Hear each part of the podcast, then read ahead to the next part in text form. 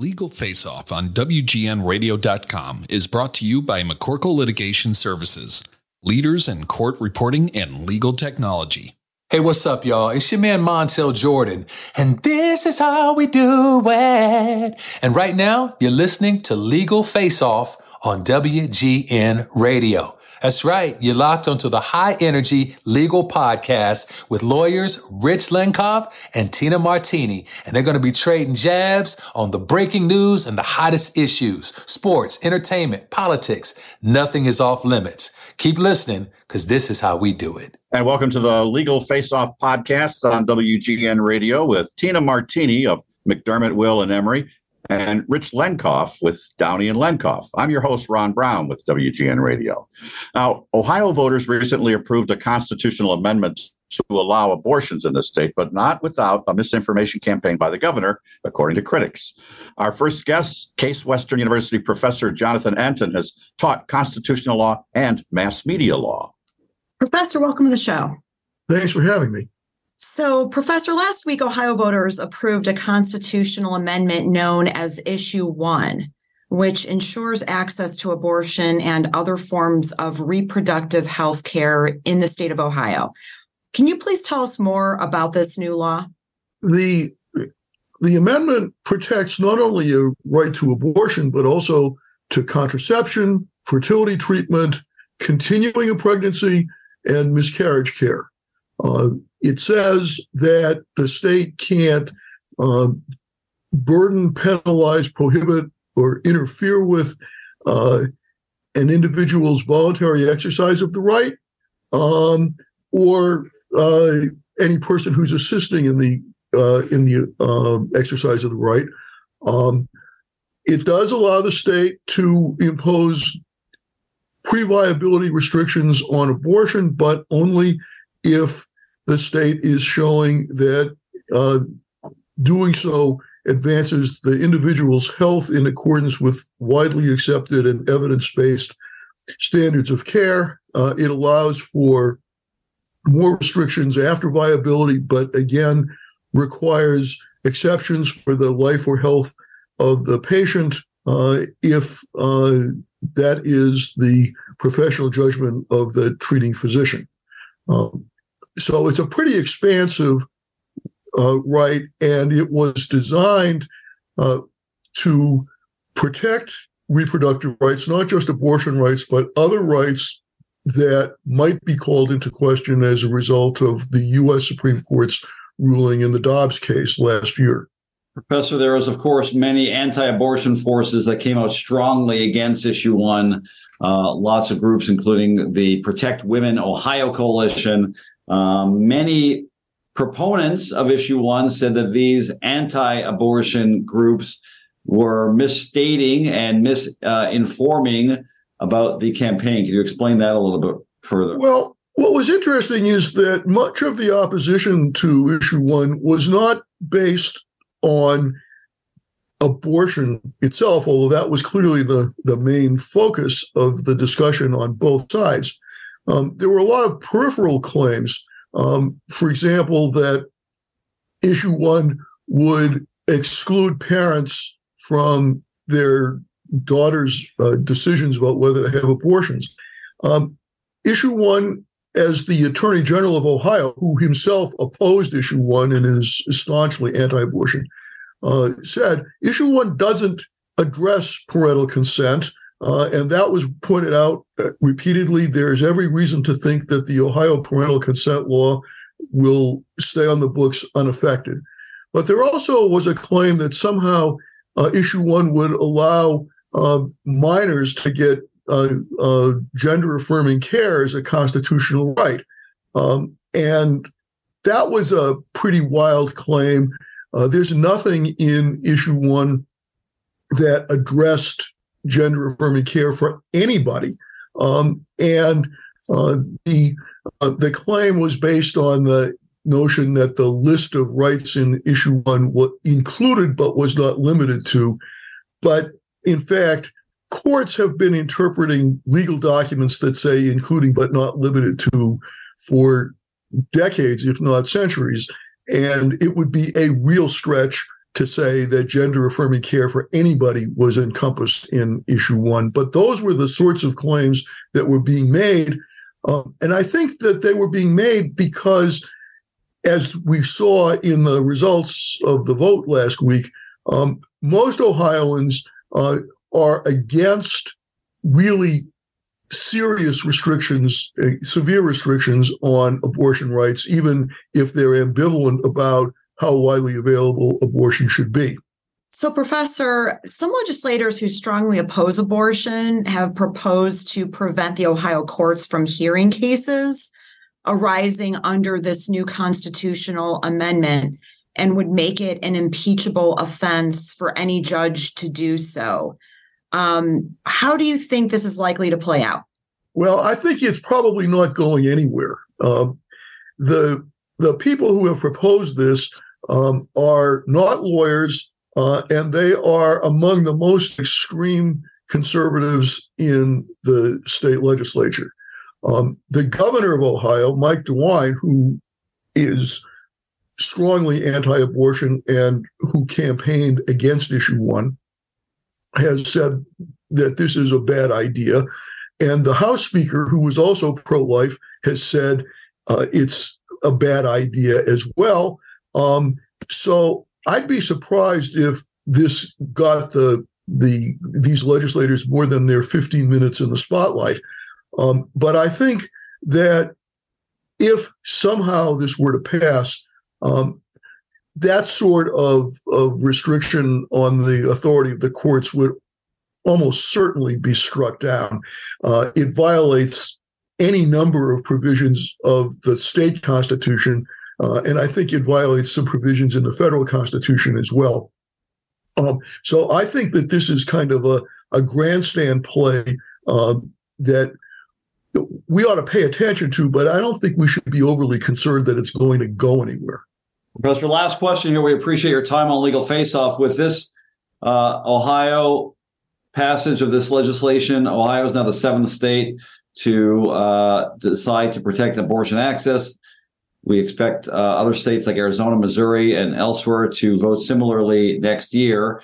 How important do you think this win was for the abortion movement uh, after Dobbs?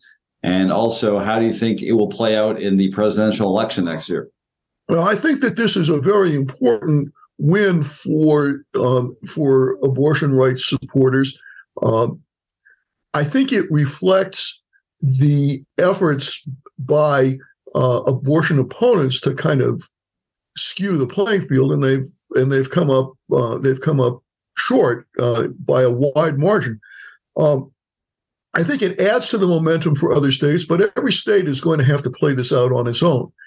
As for the presidential election, Ohio is now a pretty clearly Republican state uh, in presidential elections and uh, and in other areas. The Republicans control all the statewide offices, um, except for one U.S. Senate seat that's up for uh, election next year. There are some Democrats on the state Supreme Court, uh, two of whom are up for uh, election next year. Um, but uh, uh, however those races play out, uh, I don't really expect Ohio to be competitive in the in the presidential election, uh, whoever the candidates wind up being.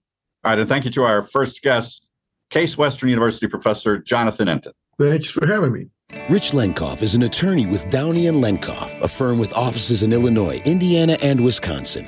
Rich is consistently recognized by clients like McDonald's, Target, Macy's, Wendy's, and the Chicago Bears for his zealous advocacy and outstanding litigation results. Rich's many accolades include being named as an Illinois super lawyer from 2015 to present and leading lawyer from 2012 to present. These are designations given to less than 5% of Illinois attorneys. Rich is also an active member of his community, serving on the Legal Prep Charter Academy Advisory Board and the Northern Illinois University College of Law Board of Visitors.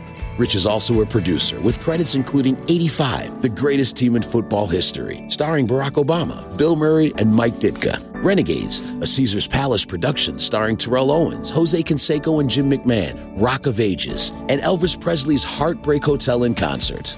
In addition to hosting WGN's Legal Face Off since 2014, Rich serves as a legal analyst for a variety of media outlets. Downey and Lenkov is a full service litigation firm practicing general liability, workers' compensation, professional malpractice, and intellectual property, among other practice areas. For more information about Rich and Downey and Lenkov, please visit dl firm.com. Teenage boys are using artificial intelligence technology to create deep fake nudes of their female classmates now. Our next guest addresses that, Natalie Elizaroff. She's an intellectual property attorney. Hi, Natalie. Thanks for joining us. Hi there. Thank you so much. So, last week, an investigation was launched at a New Jersey high school after female students discovered that some of their male classmates had created deep fake nude pictures of them using an AI website and then shared them on social media. For those of our listeners who may not be familiar, can you explain what a deep fake is and tell us more about what happened here? Absolutely. Well, a deepfake is just pretty much a synthetic type of media, usually images, videos, recordings, uh, text, but it's created using artificial intelligence and various machine learning techniques. The term deepfake was actually first coined by a Reddit user back in 2017 on a forum that was dedicated for deep learning software and synthetically uh, face swapping uh, women celebrities into pornographic videos. Uh, what happened in the what happened with the New Jersey situation was just that. Um, there was about thirty.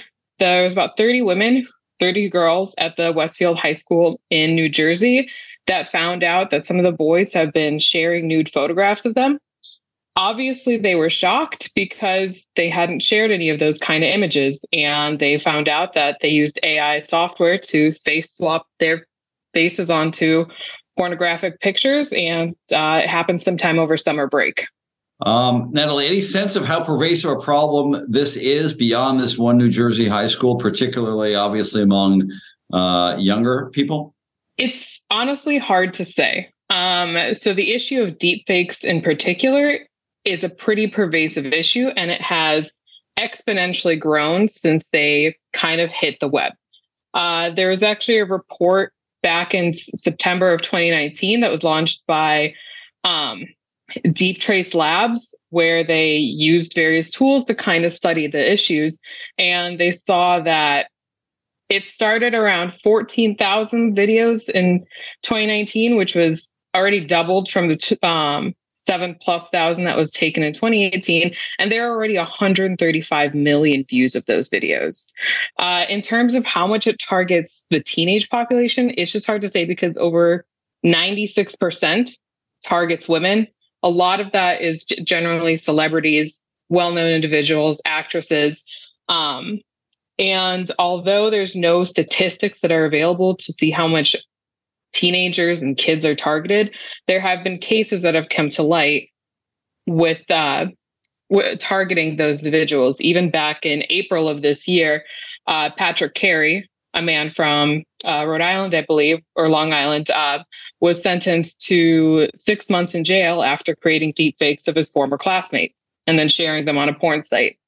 Uh, so it's very hard to say how much of it targets kids per se, but it's a growing issue online.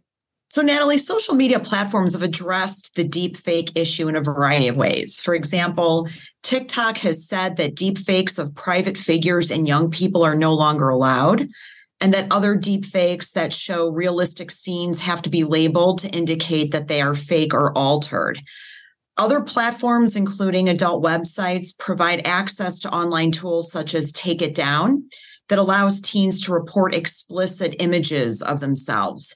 Do you think that these platforms and websites are doing enough to combat the deepfake problem? Well, on one hand, any step in the direction of addressing deepfake content is a step in the right direction. On the other hand, there's there's still too many issues that exist that don't cover the grand scope of the problem. Um, reporting an image doesn't make the problem go to go away. It doesn't change the fact that it's already hit the web. Um, and if it makes it online, it's as good as gone. Think about a glitter bomb goes off on your carpet. No matter how much you scrub, several years down the line, you're still going to find glitter all over the place.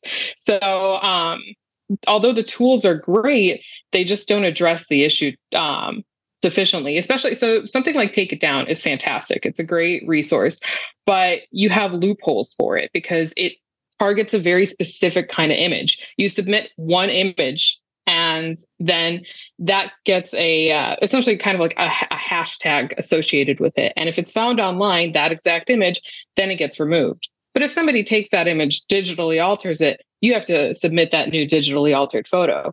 It's not going to automatically account for any kind of changes that have been made. Um, and the other aspect is that's a very limited amount of websites and platforms that are taking steps. There's hundreds of other websites out there that you know, great on great on uh, Instagram, TikTok, but they don't care. And so it there needs to be uh, greater greater targeting of these kind of websites and more work that's done because at the end of the day, uh, there's no accountability. And although some websites say that here's some tools to take down these images, uh, the victims they can only do so much and they can only find out so much. And what does that targeting look like? Uh, we've seen, you know, some attempts to sue uh, social media platforms. Of course, they're insulated in some regards. Uh, we've seen some legislation. We've seen existing intellectual property and child sex abuse laws. What what does the solution look like? It's going to have to be multifaceted. It's going to have to come from legislators, educators. The whole community ha- kind of has to pitch into this. The children can rely on child pornography laws that are in place because those are encompassing enough to cover digitally altered images. But once you step outside of that threshold and you pass that, um, you, pass out from being a minor, there's virtually no laws that can really support you. Sure, there's some criminal statutes. Sure, sure there's the, some penalties. There's IP laws that can come into play, like copyright, your privacy laws, etc. But there's no laws that really target this issue. There's a couple of states that have introduced legislation recently, um, California being one of them, and a couple others that have kind of tapered in. But the grand scope of the U.S. doesn't have anything to address it. There's even um, there's even issues that exist already with the fact that obviously based in uh, back in 96 the us had passed the communications decency act and that was what targeted pornographic material online. Unfortunately, there's been a section that has remained in there, which is Section 230, which pretty much grants third party immunity for um, publishers of content. So if they're not the ones that originally posted it, it's not their problem. And as we know, a lot of content online is anonymous. So if you can't trace it back to that person, you are out of luck. Um, if you're somebody who's an adult and you have these images created, you're out of luck because you can't you can't sue the website and you don't know who you're going after. So you uh, the two part approach, or at least part of the start for it, is education for kids, for minors, for parents of that this is a reality. Um, times have changed since a lot of us have been in school. Um, we didn't have to worry about AI technology, and um, I think information needs to be introduced to educate kids because a lot of the time they don't even know the like the potential consequences. You've seen what a car accident, um, the results of a car accident. You have a lot of damage that comes from that. Kids don't necessarily understand it until it's presented to them in a way that can drastically showcase um, the the possible outcomes because it's damaging not only to the victims because uh, these kids from this high school, it's not like they're going to get off scot free. That's going to be part of their record. So it affects both individuals. It, both, it affects both the victims and it affects the perpetrators that commit these crimes because sometimes they don't even know. Because uh, for them, it's a harmless joke. For kids, a lot of the time, it's just a harmless joke. So education is a big part of it. Um, the second part of it uh, legislation needs to step in. There's just not enough out there to target these things. And although some legislators state that, well, there are laws in place that target aspects of this, they absolutely have to introduce laws that actually target the language of deepfakes and AI and how it's integrated into our society. Thank you to our guest, uh, Natalie Elizaroff, an intellectual property attorney, for that uh, reality check on artificial intelligence.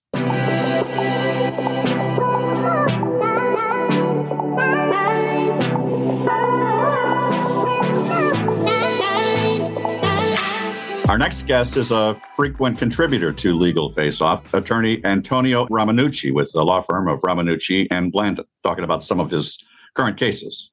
Tony, welcome back. It's a pleasure to have you as always. Uh, in the year following a firearm injury, child and adolescent survivors endured significant increases in pain, psychiatric, and substance use disorders compared to their peers. That's according to research published this Monday in the journal Health Affairs. Your client, Keely Roberts, whose son Cooper was a victim in the July 4th, 2022 Highland Park shooting, was quoted in the article discussing this study. How is she doing? How is Cooper doing? And what are your thoughts on uh, the results of this uh, look into the victims of shootings? Well, thank you very much, Rich. And I think this is a very important topic, uh, not only for the families that have been involved in these shootings, but also for our entire communities. Because what we have to realize these these cases just don't affect uh, the person who's been shot, or in this case, we're talking about children. It's not just the child really the suffering impacts the entire family. So when you look at the specific issue which you talked about, what is the year after a shooting like?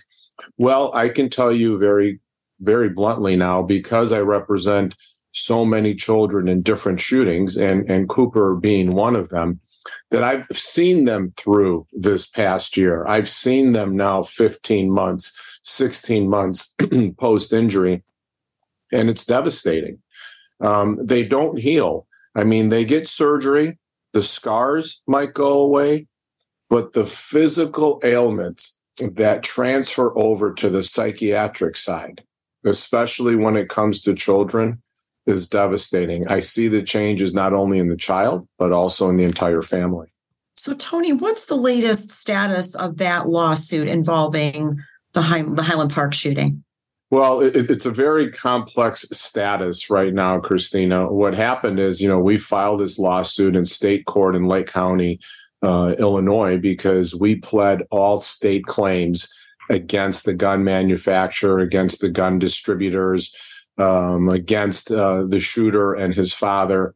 And the gun manufacturer, in this case, Smith and Wesson, uh, felt it appropriate to uh, remove the case from state court and send it to federal court uh, a judge disagreed and he remanded it back to state court, but now Smith and Wesson is in the process of taking an appeal of that.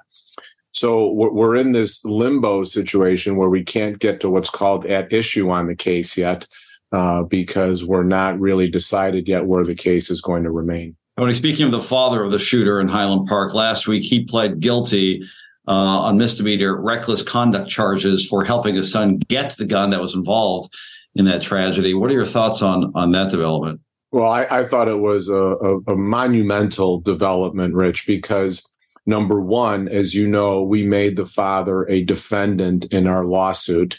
And we were grateful that Eric Rinehart, who was the state's attorney in Lake County, was able to find a charge or a number of charges that we, he could bring to trial. And in fact, uh, the father pled guilty to a misdemeanor reckless conduct.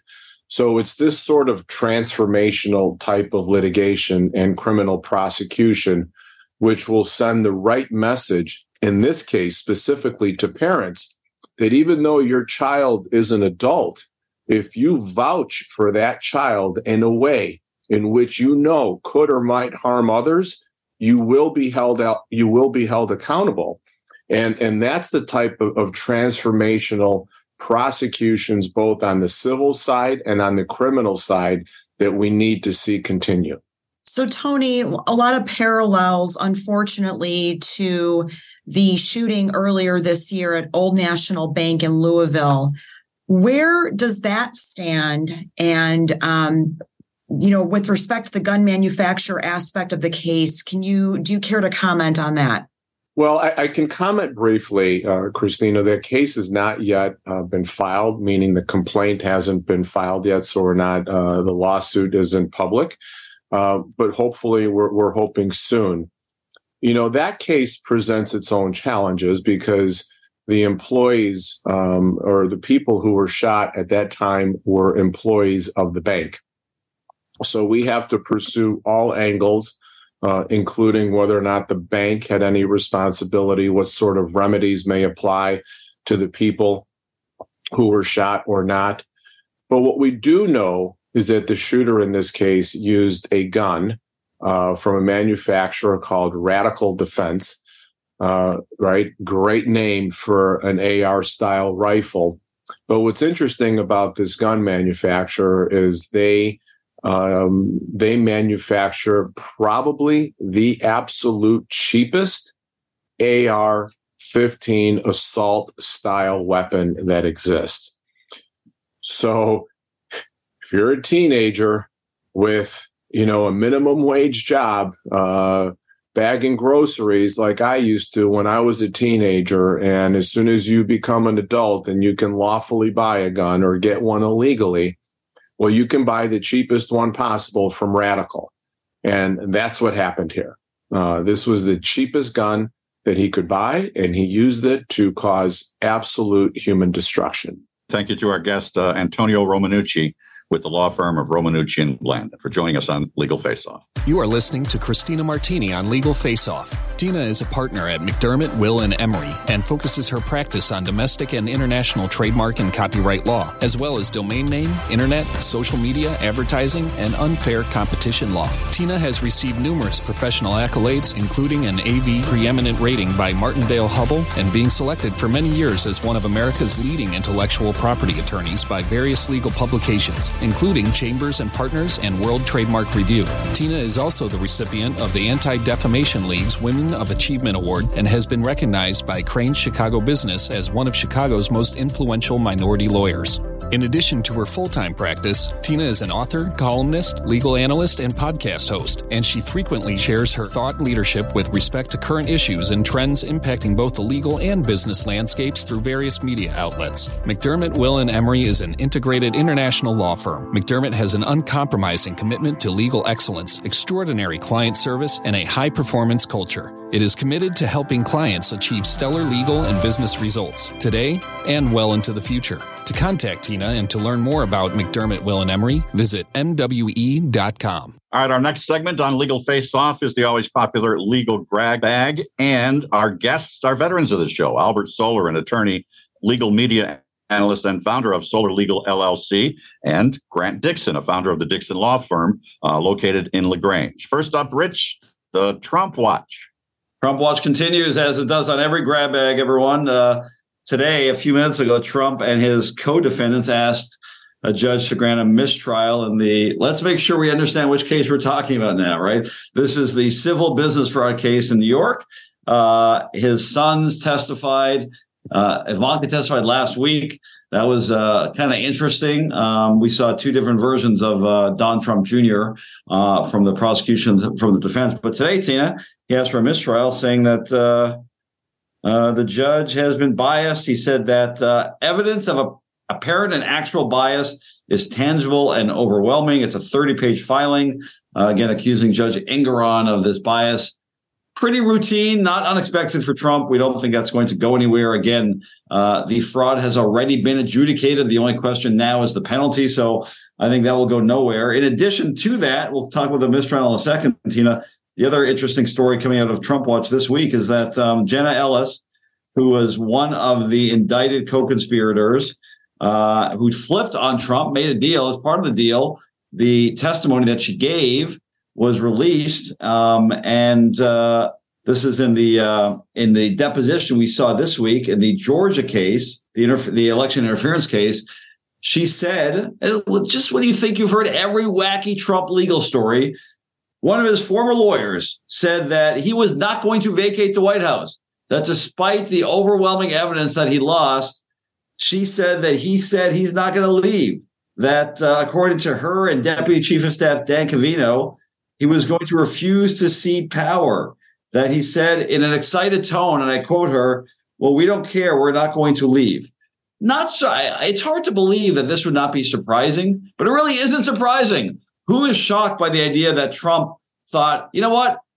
Let him change the locks. If, if, we're going to change the locks, if I just don't leave this building, I get to be president, right? That was his his learned his learned legal theory. Surprised by that, Tina? No, I'm not surprised by anything, Rich. And frankly, you know, I think what's getting really interesting is trying to figure out what the timing is going to be for his trial um, and what how it's going to interplay with the election and whether he's going to be in trial as the election happens. And yet, notwithstanding all of this, his approval rating is still something like 60%. So, um, I mean, like he's, I mean, he is like in the far lead in terms of the Republican nomination. I mean, he's he is just I mean, he's smoking everybody else. So, I mean, it's that this is why we have a weekly Trump watch, Rich, because we need to be watching Trump every show. Yeah, well, so to his point, Grant, the judge uh, or the DA, Fani Willis in the Georgia case said that that trial will last well through the 24 election and into 2025. So, you know, we have this potential of an indicted felon being elected president. And that's possible under the Constitution. That's not illegal. You know, we know that he can't be prosecuted for things that happened during his presidency, but there's a real chance that the voters will not only elect a Republican candidate for president, but that he may be elected president while uh, indicted. Yeah, I don't eh, I don't think there's any bottom to this. It's just just when you think that this is as low as things can get, there just is a new low. And I do think the only interesting legal issue at this point is what happens if he is convicted of a felony after the election that elected him president. Um, there, I don't really think at this point in time, you know, to quote Donald Trump, if he walked down uh, in the middle of New York and shot somebody, that 60% of the voters on the Republican side at least would vote for him. I think that that would happen. There's really nothing he can do or has done that's going to convince anybody who's decided to elect him that that it was wrong. He's he's figured out a way to make this work, and uh, time will tell whether the entire country will support that, but certainly the likely voters who are being polled right now seem to seem to not care at all about anything that he's done, whether it's legal or not. Yeah, uh, Albert, any chance that this mistrial motion is granted in New York? Uh, no, I, I, don't think so. I don't think so. And uh, just a quick clarification: I'm the I'm now the chair of our entertainment and litigation group at Scarinci Hollenbeck in New York, just to clarify. Um, but thank you for having me. Uh, no, I, I, don't think it will. I, I don't think it's going to be successful. I think what we've seen is this happens a lot. I think that Trump and his team uses whatever tactics are possible to stall, push, and not get to a result. And I think that judges and courts, they're frankly tired of it. Uh, the judges have gotten, I think, stricter with him and they've admonished him uh, many times. Uh, I don't think it's going to be successful. No, I don't. Okay. And next, Rich, it looks like the Supreme Court is finally addressing the need for ethics rules. Well, they are, and they aren't. I mean, you know, this is long overdue. Of course, we've covered on this show countless examples of uh, what could be charitably considered uh, ethical violations, if not downright, you know, criminal violations in some respect, but lots of examples of, you know, justices accepting lavish gifts and trips and, you know, fishing expeditions and cars and all sorts of gifts that any you know local circuit court judge would be barred from having but you know these nine people who are elected to the highest court of the land uh, with lifetime appointments aren't subject to any of these regular ethical rules. So this is an attempt, finally, after lots of outcry, after lots of uh, discussion uh, that went nowhere, but finally some effort to institute these uh, a code of ethics. It's a nine-page code it says that it merely codifies a lot of the regulations that we're living under already. But again, they haven't followed them. Um, the key takeaway, I think, from this, Tina, is that it doesn't really have any enforcement mechanism. So we've seen, for example, um, Justice Alito go to extremes to explain why, you know, if it wasn't me sitting on this private jet, it would be someone else. So it's not really a big deal. Well, if he's willing to explain his violations that way, what, what this this has no teeth, right? There's no there's no enforcement mechanism. So it's a good first step, I think, but it's not really the solution that's necessary.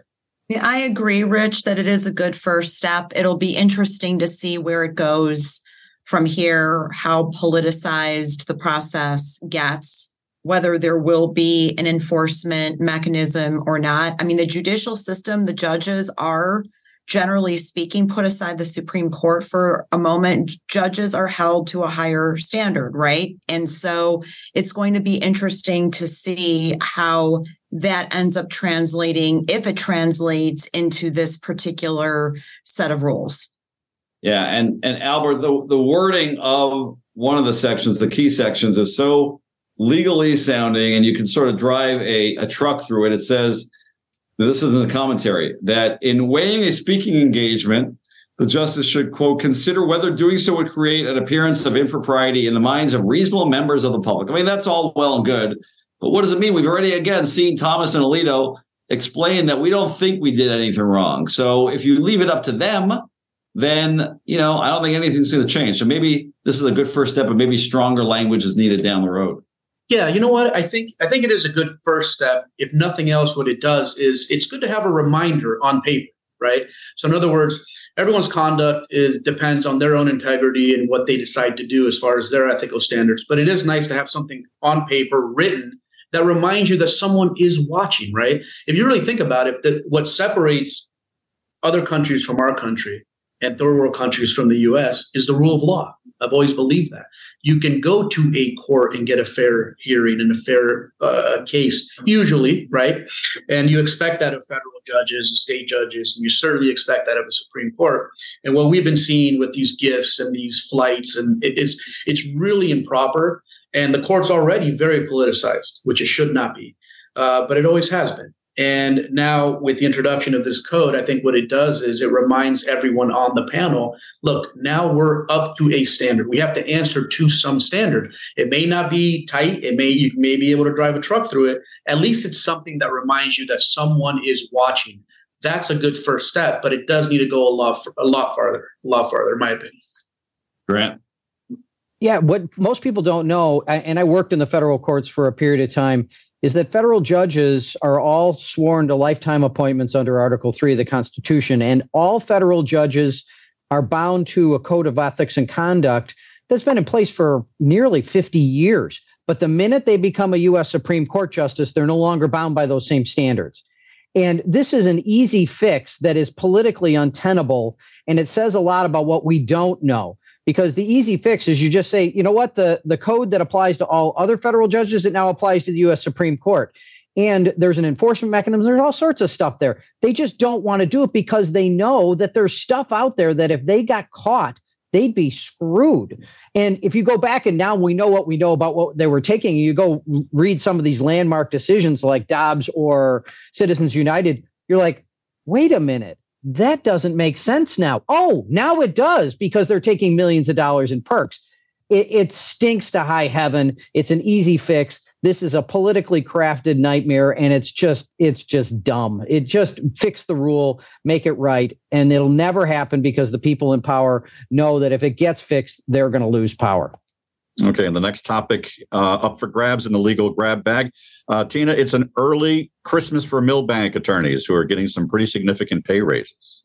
Yeah, Ron. So last week, the international law firm Milbank made what many in our industry are calling a surprising move, given where we are in terms of approaching year end, by announcing that it's giving its associates $10,000 raises across the board.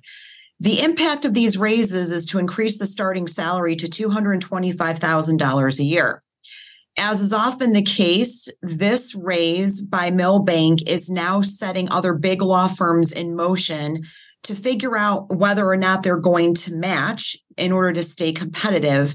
And for many legal pundits is a bit of a head scratcher during a year that we've seen many layoffs, both at law firms as well as at companies. Uh, many law firms are pushing back start dates for their associates, and some are actually offering them money to defer a year. Um, we're seeing lateral hiring declines, and we actually just saw the decline and the collapse of Stroock.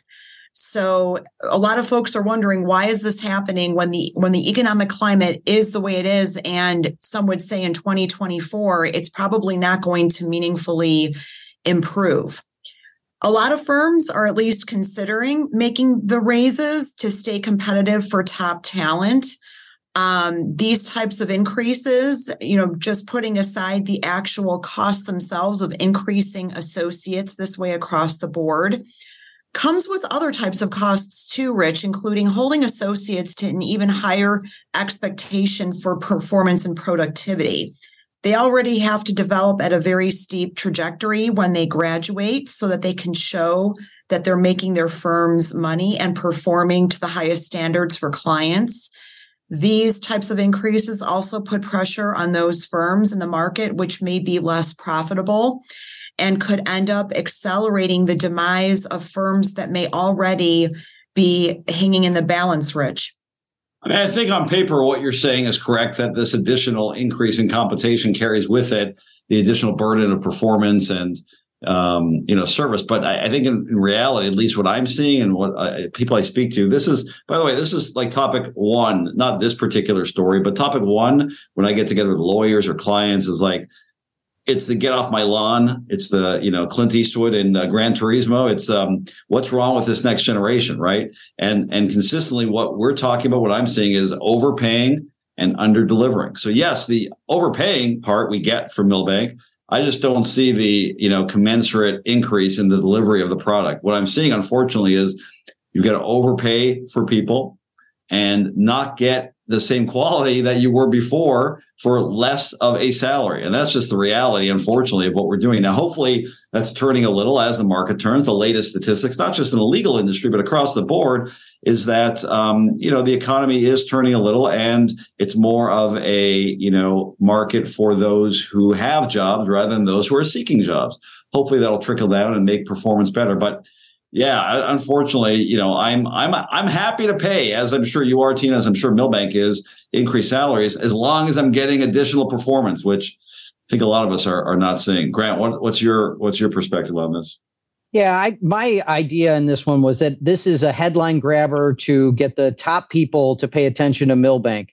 You know, in the cost per person, what is it, 400 bucks a pay period or something? When you're making 200 plus a thousand dollars a year, it's nothing but it it creates exactly what we're dealing with right now. Everybody's talking about Milbank right now, and the naysayers are all going to be complaining because they have to meet it to, in order to be able to compete with that top talent.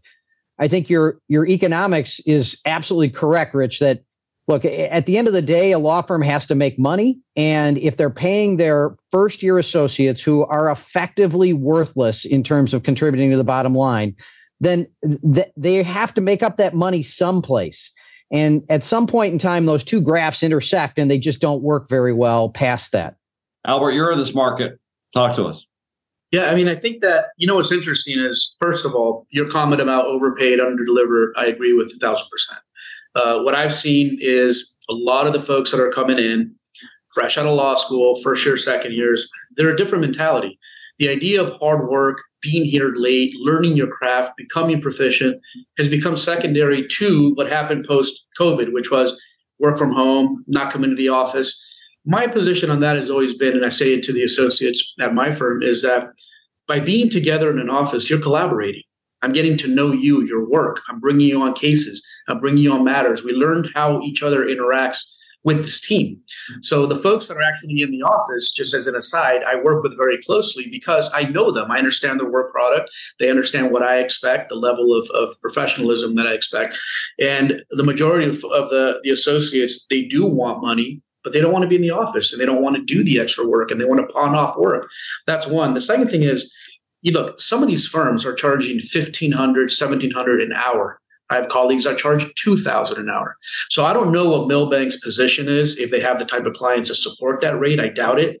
But it all comes down to the economics of the clients that you have. But with the mergers and the consolidation in a lot of these businesses, there are less clients that can pay that rate, which is why you see a lot of law firms merging, right? Especially in the middle market, mid-level, uh, mid-sized firms, they are joining because the clients are fewer and the ones that can pay those rates are fewer. But I, I also agree with it is a marketing play. Milbank's in the news. I think they did what they wanted to do. And associates were out for a quick buck, but not for client development or professional development, they're going to go.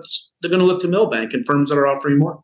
the marketing uh, piece is interesting. I didn't think of that, but you know, there's always every couple years, Tina. There's always the story of the firm, the big law firm that you know expands the salary, and then every other firm has to you know fall in line. But yeah, I guess there's a value to the marketing uh, being first, and uh, you know you get to be that leader in salary. That does have, I'm sure, an impact, and maybe it outweighs the additional compensation you're paying. It's a really interesting uh, point. Okay, our next topic on the legal grab bag hockey, Rich. It's always been a rough sport, but rarely deadly until now. Now, this is an interesting development. Uh, Adam Johnson was a former NHL player who died, um, you know, a few minutes after, a little while after he was cut. His neck was actually cut by a blade of an opposing player in England in this English league they were playing in. Um, and uh, he was taken away. Since that report yesterday, someone, the police have not named the suspect, but presumably it's the other player who came in contact with his neck, was arrested on suspicion of manslaughter. Now, I've tried to take a bit of a deep dive. Admittedly, my knowledge of uh, of English criminal law is not extensive, but I think in England, uh, being charged is uh, sort of like being questioned here. To be questioned, you have to be charged. Regardless, there's definitely some investigation as to whether this was an intentional or non intentional act, whether the, the standard for manslaughter can be applied here. Now, at first glance, anyone would think that that was a hockey play that was routine, and you know who would try to do that intentionally or even negligently. But look at the video many, many times, which I have. Yeah, I mean, there's some there's some possibility that he did so intentionally. It's almost like a kick, and obviously, mm-hmm. after looking at the video and perhaps doing their investigation, obviously they talked to everyone involved.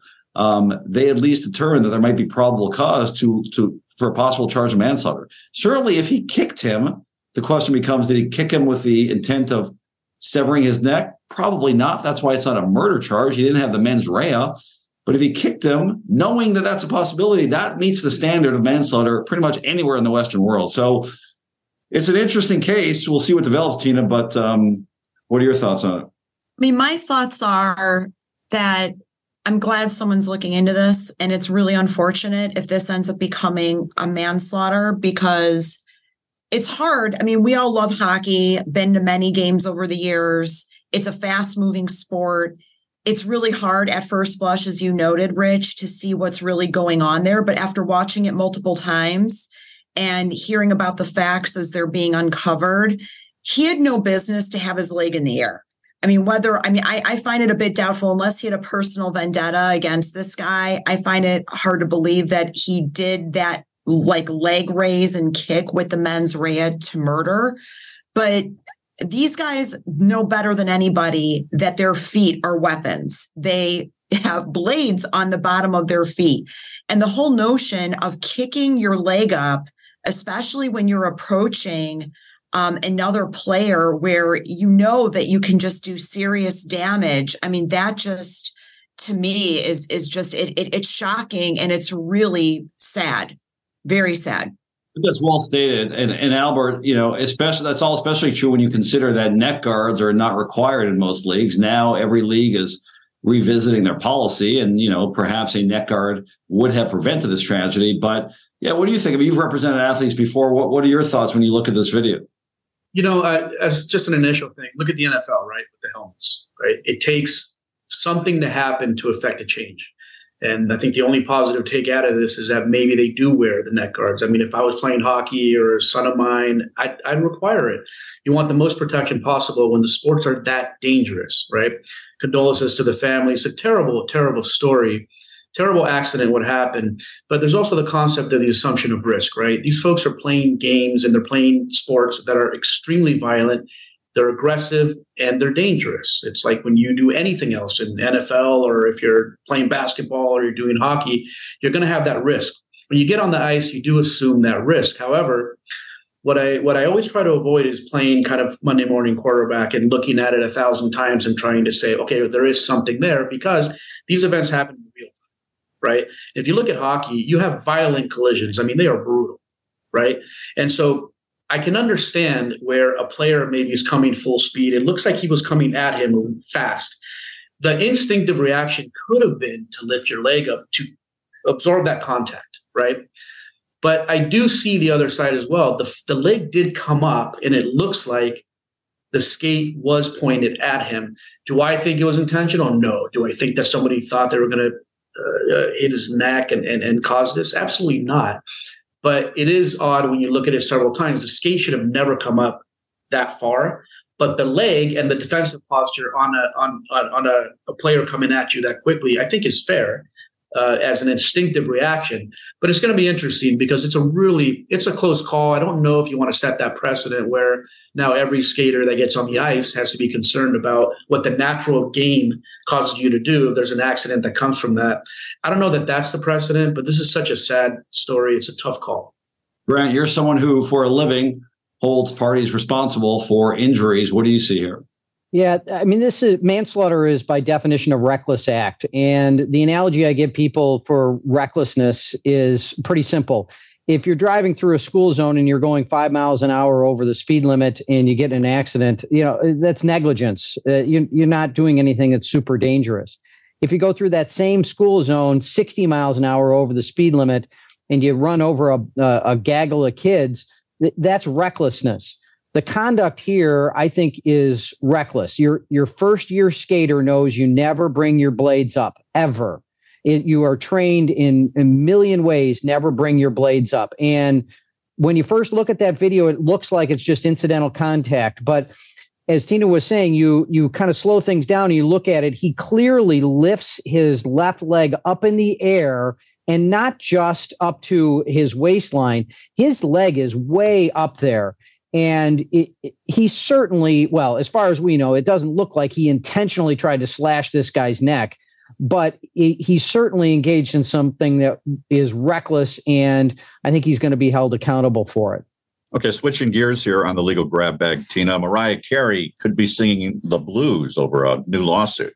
Yeah, Ron. So tis the season to be jolly and for Mariah Carey to be sued again. Our listeners will remember that we were having this conversation last year at about this time um, when Mariah Carey was blessed at Christmas time with a lawsuit alleging copyright infringement and unjust enrichment with what is now a 30 year old Christmas hit, All I Want for Christmas Is You um, this time to the tune of $20 million. Um, it's the same gentleman who sued her last year. That lawsuit was in Louis- was in Louisiana. This time it's in California federal court. The plaintiff is Andy Stone, who's known professionally as Vince Vance. He filed a new lawsuit along with a co-plaintiff, Troy Powers, who he claims was the co-writer of the song. He sued Mariah Carey, her co songwriter, and Sony Music. He dropped these charges um, or the lawsuit that he had filed in Louisiana last year. He claims that he and his co plaintiff wrote a song by the same name in 1989 and that it's significantly similar to the song that Mariah Carey released in 1994. Rich, we've seen a lot of these cases over the years on, on Legal Face Off. It's the type of claims that you would expect to see in a copyright infringement case. They go through what they purport are allegations of overlap in the lyrics as well as chord progressions. They say that there's at least a 50% overlap. I found this particular part funny where they talk about how the phrase, All I Want for Christmas is You, was unique back when they wrote the song, but that it's not all that unique now. So, what's interesting is that they claim that Mariah Carey had access to the song. That's an important part of these copyright infringement cases.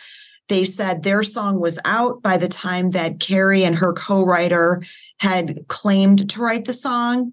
They also said they got a lot of airplay after they performed their song at the White House in the spring of 1994. And it was only after that appearance that Mariah Carey had included her version of the song on her own holiday album.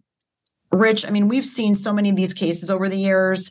I mean, having a 50% overlap, especially in this day and age with some of the other cases that we've seen with some of the pretty famous uh, musicians and songwriters that we've talked about over the last couple of years, I, I think that this one is really, as they say, full of hooey. But uh, I would be interested to hear what you have to say. I don't know. I mean, I think on the scale of these cases, this one's not bad. I mean, the evidence, if they played to the White House, if they charted, if they used that many of the same verses, I don't know. I mean, to me, that at least survives the like BS test that so many of these cases fail by. It probably survives an MSJ. And uh, I mean, we see some wacky ones. I always judge it based on you know some of the uh, the names of the parties. the fact that this guy is Andy Stone and then he's known professionally as Vince Vance. I don't know. To me, that that's credibility issue number one. But no, no. To, to me, this is not as bad as some of the other wacky ones we've seen. Um, but you're the expert on this. Uh, I don't know, Albert. You deal with these cases all the time. Uh, yeah. I just does Mariah pay on this one? No, I, I don't think so. Um, you know what happens is just the music industry. First of all, there's no revenue to be had for artists. The only revenue artists have, unless you're a huge heavy hitter like a Mariah, like a Jay Z, is from the performance and the concerts. Right? Typically, an artist will carve out concerts and performances from a record deal, precisely because the streaming is so minuscule and tiny. You have to have 350,000 streams, I believe, to just earn minimum wage. Most artists are not in that that boat to live from their art. There's too much music, a lot of saturation of bad music, poorly mixed, poorly mastered. So it's very difficult today. Having said that, I see this a lot.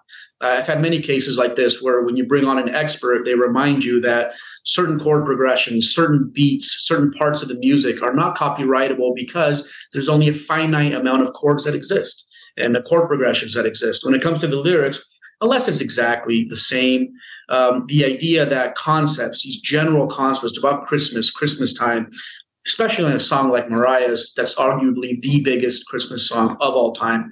She pulls in millions, millions of dollars every every holiday season without doing anything, which is a, a gift. It's a great thing. But I've just seen so many times that artists who are relatively unknown compared to the bigger artists and the more significant artists they make these claims. What they're trying to really do is have the settlement where they just are given a tiny portion of the publishing to go away, right? To fight this suit is going to take a long time. You're in federal court and it's expensive. So sometimes, I'm not saying it'll happen here, but sometimes what they'll do is they'll get a little bit of publishing as a token, get out of here, assuming that the facts even support the claim, right? I haven't heard the two songs side by side. What I can tell you is that nine times out of 10, in my experience, there's absolutely no merit to any of this. Uh, Mariah Carey was probably not making this incredible song because Vince Vance uh, released this song. I just don't see it. But again, I don't know the facts, but I don't think she pays on this. I'm, I'm glad that there's another skeptic among us. there's three. There and yet another one. All I want for Christmas is this suit to go away if I'm Mariah Carey. Yes. And Rich, next up, the Michigan head football coach Jim Harbaugh had a bad week and he wasn't even on the field. Yeah, he was suspended for three games by the Big Ten, not by the NCAA. That investigation continues, but by the Big Ten, the conference that Michigan's in, of course, um, for not being directly involved with this scandal involving videotaping other uh, other schools, other teams, but because he is the bottom line, right? The buck stops with him. Is the allegation? Well, he turned around, as did the University of Michigan, his employer, and filed a lawsuit. Um, and they filed an immediate TRO asking the court to allow him to coach uh, the remainder of the games. Well, the hearing on that will be this Friday. Uh, he is, you know, not coaching at the moment, uh, although it's a really weird uh, punishment because he's allowed to basically do everything else except for be on the sidelines. So I'm not really, including recruit, right? Like one of the main responsibilities of a Jim Harbaugh is to recruit. So if he's uh, if he's allowed to recruit, then you know, Michigan's like undefeated. They're what, the number three team in the country. I don't know that they're going to be really penalized if Harbaugh is not on the sideline. Uh, the real penalty would be just barring him from the program and especially recruiting. That being said, interestingly enough, Tina, yesterday Harbaugh was quoted saying that uh, he always wants to be a lawyer and he wishes he could uh, get up there and, and, thunder on a jury like Tom Cruise and a few good men. Um, but you know, he's looking for his due process, as he called it. And uh, interestingly, I think either the case has been removed or will be removed. There's talk of removing it, perhaps taking away the possibility that you've got a Homer judge, a Wolverine fan. The initial judge was assigned to is actually a lecturer at the university, so they were replaced. But um, yeah, you know, more using the courts here uh, in uh, more more of the intersection between sports and courts here. But we'll see what happens uh, on Friday on this hearing. Yeah, Rich. I mean, I don't have anything to add. I think that you summed it up nicely, other than I think what we're seeing is, you know, increased litigation charges of this ilk, um, particularly with respect to colleges. I mean, granted, what happened with Northwestern is a bit different, but I think there is a trend towards taking any types of claims like this very seriously, which I think is the right decision. I still am a proponent of people are not guilty, um, you know, out of the gate, that you need to actually demonstrate that, you know, that the facts are leaning towards and indicate that a person is guilty. But that being said, I think it's a good thing that these types of claims are being taken seriously because if they aren't, then sometimes what comes behind it is worse than dealing with it on the front end. Yeah, I think it's important to remember that's well stated. I think it's important to remember, Grant, that you know we often conflate one's individual rights in the world to the rights that you give up when you are uh, an athlete or a coach. Right? This is not the real world. In the real world, you're afforded uh, constitutional rights, due process, etc. Jim Harbaugh and his university agreed to be a member of the Big Ten, and they contractually agreed to let the Big Ten adjudicate these disputes. You can't do that and get all the benefits of the Big Ten, including record numbers of media rights, right? Record dollars from their, their media package, and then say, oh, well, in this case, we don't think it's fair. We're going to go to the courts. It's one or the other. And people forget that, just like in Major League Baseball, the NFL, they have their own code of conduct. And by being a player, you give up your right to the court in exchange for the billion, you know, millions of dollars you make. I see no difference here. Why is Michigan suing the Big Ten when they've agreed that they're the adjudicator of these kind of disputes? Yeah, you're 100% right, Rich. And this is, I think, actually Michigan's position is really interesting only because the stuff I've read and the videos I've seen, Michigan clearly is stealing signals. And so if I'm advising the chancellor at Michigan, I say, take the suspension. It's only three or four games. It might take through the postseason, but let it go. And maybe the NCAA, NCAA goes easy on us on the final sanction. I, my personal opinion is what's going to happen now for sure is Michigan's going to get the death penalty. No, no recruiting. They're going to be able to have no, no games. It's all over for them. And somebody in the room with the chancellor and make giving them advice is is giving them really bad advice because if I'm on the NCAA rules committee, I'm coming down hard on Michigan now. And if I'm Alabama or any of the other top teams, I'm just licking my lips because that's one more Big Ten team that is out of the running next year. 100% agreed. It just shows, Albert, I think the arrogance of a Michigan, of a Northwestern, in thinking that we could outmaneuver this governing body. And, you know, the NCAA has a new leader, and they're not, they're not just going to say, oh, okay, you're right, Harbaugh, go on your merry way. Yeah, no, it's, it's important to keep the integrity of the game, right? I'm with Grant on this. I think they're going to get the death penalty as well. I mean, look what happened to USC with the Reggie Bush uh, fiasco, right? That doesn't matter how you look at it. That death penalty is brutal. I mean, the recruiting, the lack of recruiting, it stops your entire game. They even lost all their championships uh, during those years. Um, but uh, no, I, I agree with Grant on this. I think that you just put your head down a little on this one, be humble about it. You made a mistake. You're cheating the game. Okay. And you can be interpreted a million different ways. The fact is, you're cheating the game, right? Play the game right. NC, the NCAA has to enforce those rules, and, and and and I think they're right. You can't have it. The game falls apart if you have that conduct. You can't have it. Okay, and finally, Tina, being liked at work is a good thing until it's not, until someone gets a little creepy. Yeah, Ron. So this one goes in the what's wrong with you category.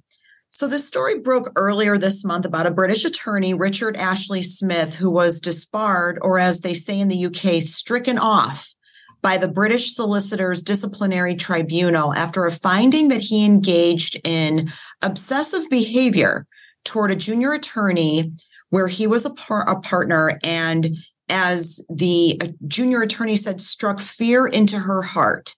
He was also ordered to pay 60,000 pounds in damages. So Smith was in a position of power and influence at his old firm with respect to his colleague in her career, which has all of the makings for a bad situation. He was also apparently told by a colleague to cease and desist from this bad behavior. And, you know, this tribunal considered a long list of obsessive behavior. So we're just going to hit on a few of the highlights here. First, he sent over a thousand messages to his junior colleague who was identified as Person A, including messages late at night and while she was on vacation. He also gave her gifts and took her to dinner. He apparently also took secret photos of her and videos of her. It was when he decided to do this on a train when witnesses decided to call the British transport police, and that's when he got caught. So the panel determined that Smith's conduct violated the trust that was placed in him by virtue of his position.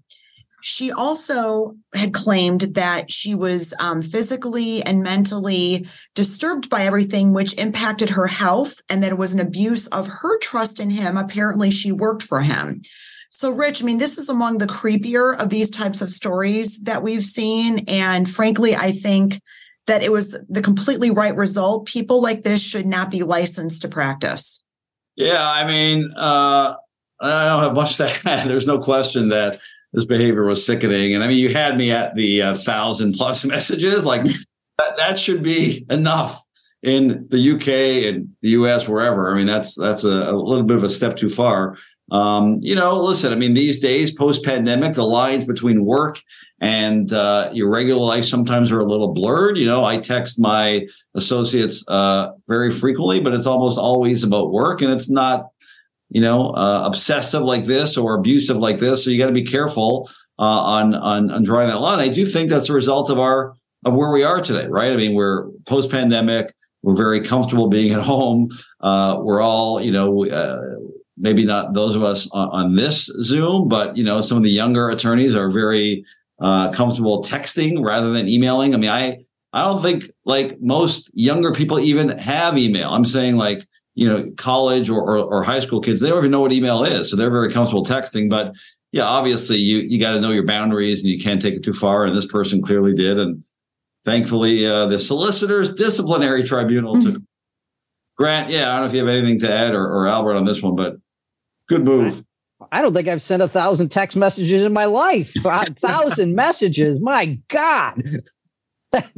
yeah. Uh, what took you so long? Um, but yeah, he's. Uh, you just wonder what else is on his computer or on his phone if he's going after this poor, uh, this poor lass uh, uh, so fervently. Uh, I think that he he he did the opposite of what uh, Harbaugh did in the last story. He is doing a mea culpa. I'm sorry, it's my fault. He's he's getting out of here. But yeah, I hope he never sees the inside of a courtroom as a lawyer ever again.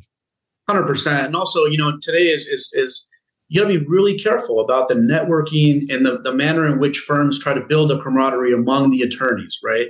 And so the events that used to happen, you know, 10, 15 years ago are absolutely not happening now. The Christmas holiday parties are not like they used to be 15 years ago.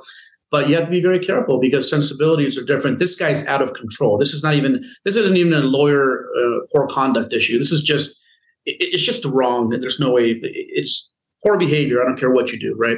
But it's interesting because you do have to have very, very careful thought about how just workplace interactions happen now. It's very different. We're in a different age, but uh, yeah, that's just disgusting behavior. All right, I'm going to put you all on the spot here for our last question. We'd like to end off with a roundtable question based on one of our stories. We heard about Mariah Carey earlier in the show. And, uh, you know, All I Want for Christmas is by far the most played holiday song of all time. It's one of the most played songs of all time for me.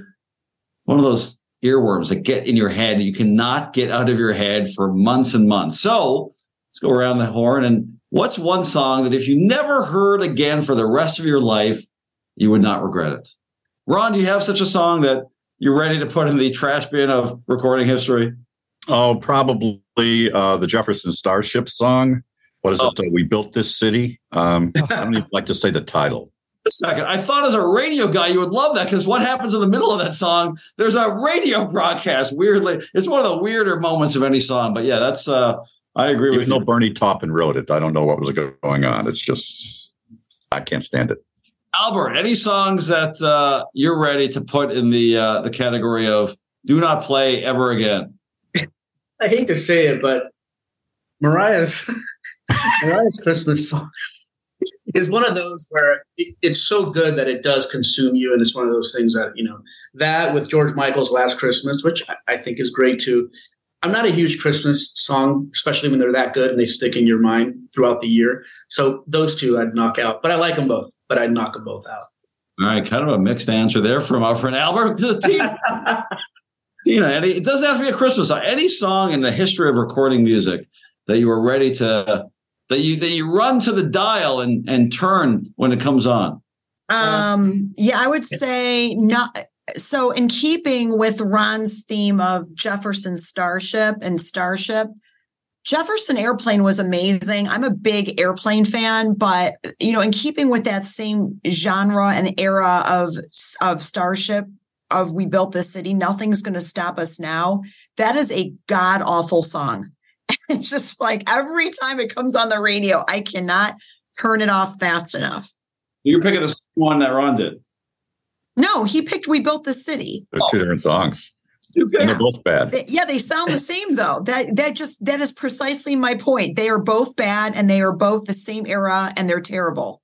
Nothing's gonna stop it now from uh from Mannequin, or maybe it was Mannequin 2 on the move. The, I think it was Mannequin. From Mannequin, a great, great movie from the 90s. All right, Grant Dixon, song that you're ready to just never hear again. I'm going to bring this back full full circle and go back to Christmas and uh, unfortunately earworm everybody. Grandma got run over by a reindeer. I'll second that. if I ever hear that again, and a surprising number of stores play this at Christmas time, it is the most. I mean, my, I, so I'll listen to Mariah Carey for the rest of my life all day if I don't have to listen to that. Grandma got run over by a reindeer one more time.